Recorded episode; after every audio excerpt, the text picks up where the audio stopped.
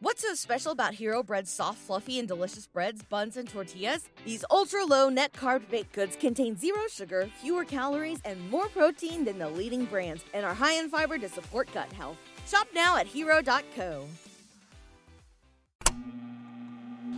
Michael Jackson's Thriller album. Stories in the room. This is Michael Jackson's Thriller album, Stories in the Room. Join film composer Anthony Marinelli, who programmed synthesizers for seven songs on Thriller, and A&R veteran film producer Stephen Ray, who assisted Quincy Jones and was in the studio every day with Quincy and Michael. Michael Jackson's Thriller album. Stories in the. I'm Anthony Marinelli with my longtime close friend and co host, Stephen Ray, bringing you the real stories directly from the talented people in the room with us during the making of Thriller, the greatest selling album of all time. Today, we welcome and share stories with composer and synth master Steve Porcaro, one of the founding members of three time Grammy winning rock band Toto and co writer of Michael Jackson's beloved song Human Nature. In this segment, Steve talks about his early projects working with Quincy Jones, programming for David Foster, working on Michael's Off the Wall solo album, his contributions on Human Nature, and other songs for the Thriller album. Um, when I first met Quincy and Michael was David Foster at a, at a certain point in the uh, in the mid 70s there.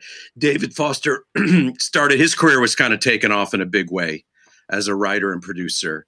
And um, when he was writing songs, he started, uh, you know, the artist would usually ask him to play, especially on his songs. And uh, he would usually do synth overdubs. And he started bringing me along with him to do, uh, you know, to program for him.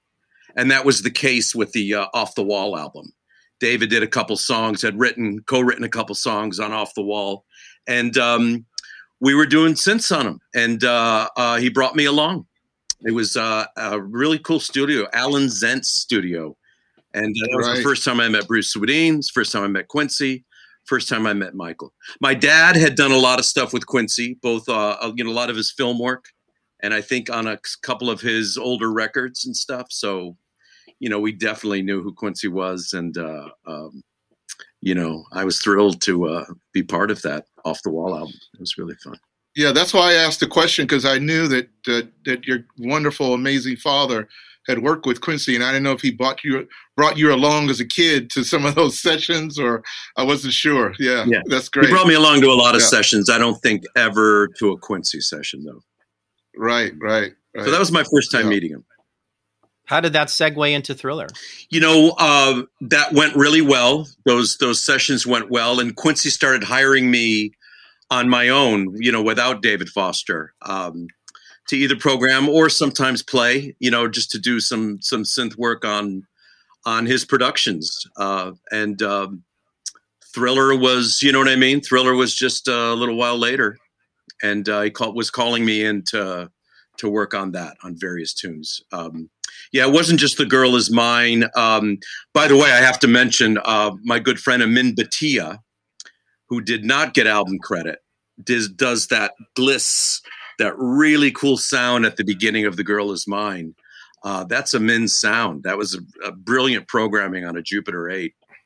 Done. Oh, and- great. See, that's Amin great to hear. And he never got credit, so I always uh, love to take the opportunity to uh, oh give yeah, it to him. good old good old label copy mistakes. Yeah.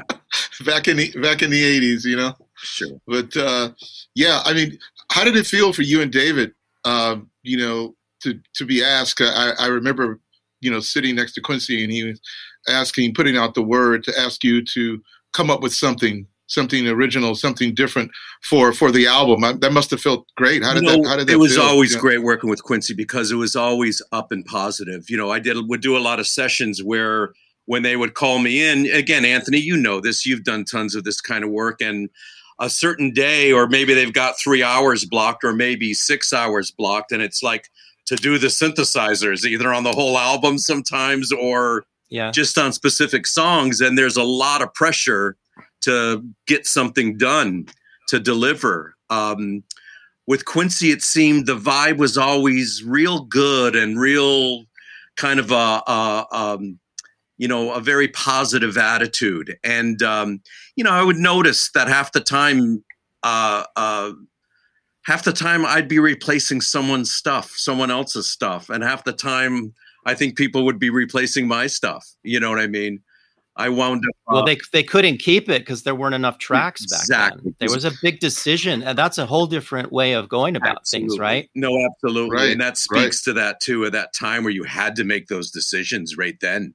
It wasn't like uh, uh, it wasn't endless tracks. So they would listen to what we got up, and you know what I mean. They'd listen to what they had. Uh, sometimes Quincy would even play me what they had, what someone else had done, and uh, you know they would make a decision Yep. if you were bettering it or whatever. You kind of, you know, it was kind of a king of the hill kind of thing. But uh, um, yeah, I, I loved it. I loved it. I I, I wound up also. Uh, um I was on a few other tracks on Thriller, you know, um, and a few that I did. Which one? Which ones? I definitely did was on PYT. Um, Yep. What else? Uh, of course, Human Nature and uh, uh, The Girl Is Mine. Um, hmm I'm trying to think. I don't remember. Maybe that was it. Join us for the next episode of Michael Jackson's Thriller album, Stories in the Room, with your hosts Anthony Marinelli and Stephen Ray. Watch our extended interviews on youtube.com forward slash at Stories in the Room. Audio only interviews are available on all podcast networks. Follow us on Facebook, Instagram, and TikTok at Stories in the Room. For the latest news and links, visit the website storiesintheroom.com. This podcast is produced by Christian D. Brune and David Wolf, recorded by Audavita Studios. Additional recording by Ben Rackless. Edited by Jay Spang and Sean Hedinger. Music by Anthony Marinelli and Stephen Ray. Michael Jackson's Thriller album. Stories in the room. What's so special about Hero Bread's soft, fluffy, and delicious breads, buns, and tortillas?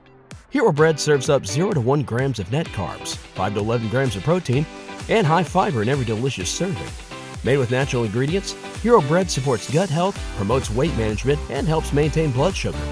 Hero also drops other limited edition ultra low net carb goodies like rich, flaky croissants and buttery brioche slider rolls.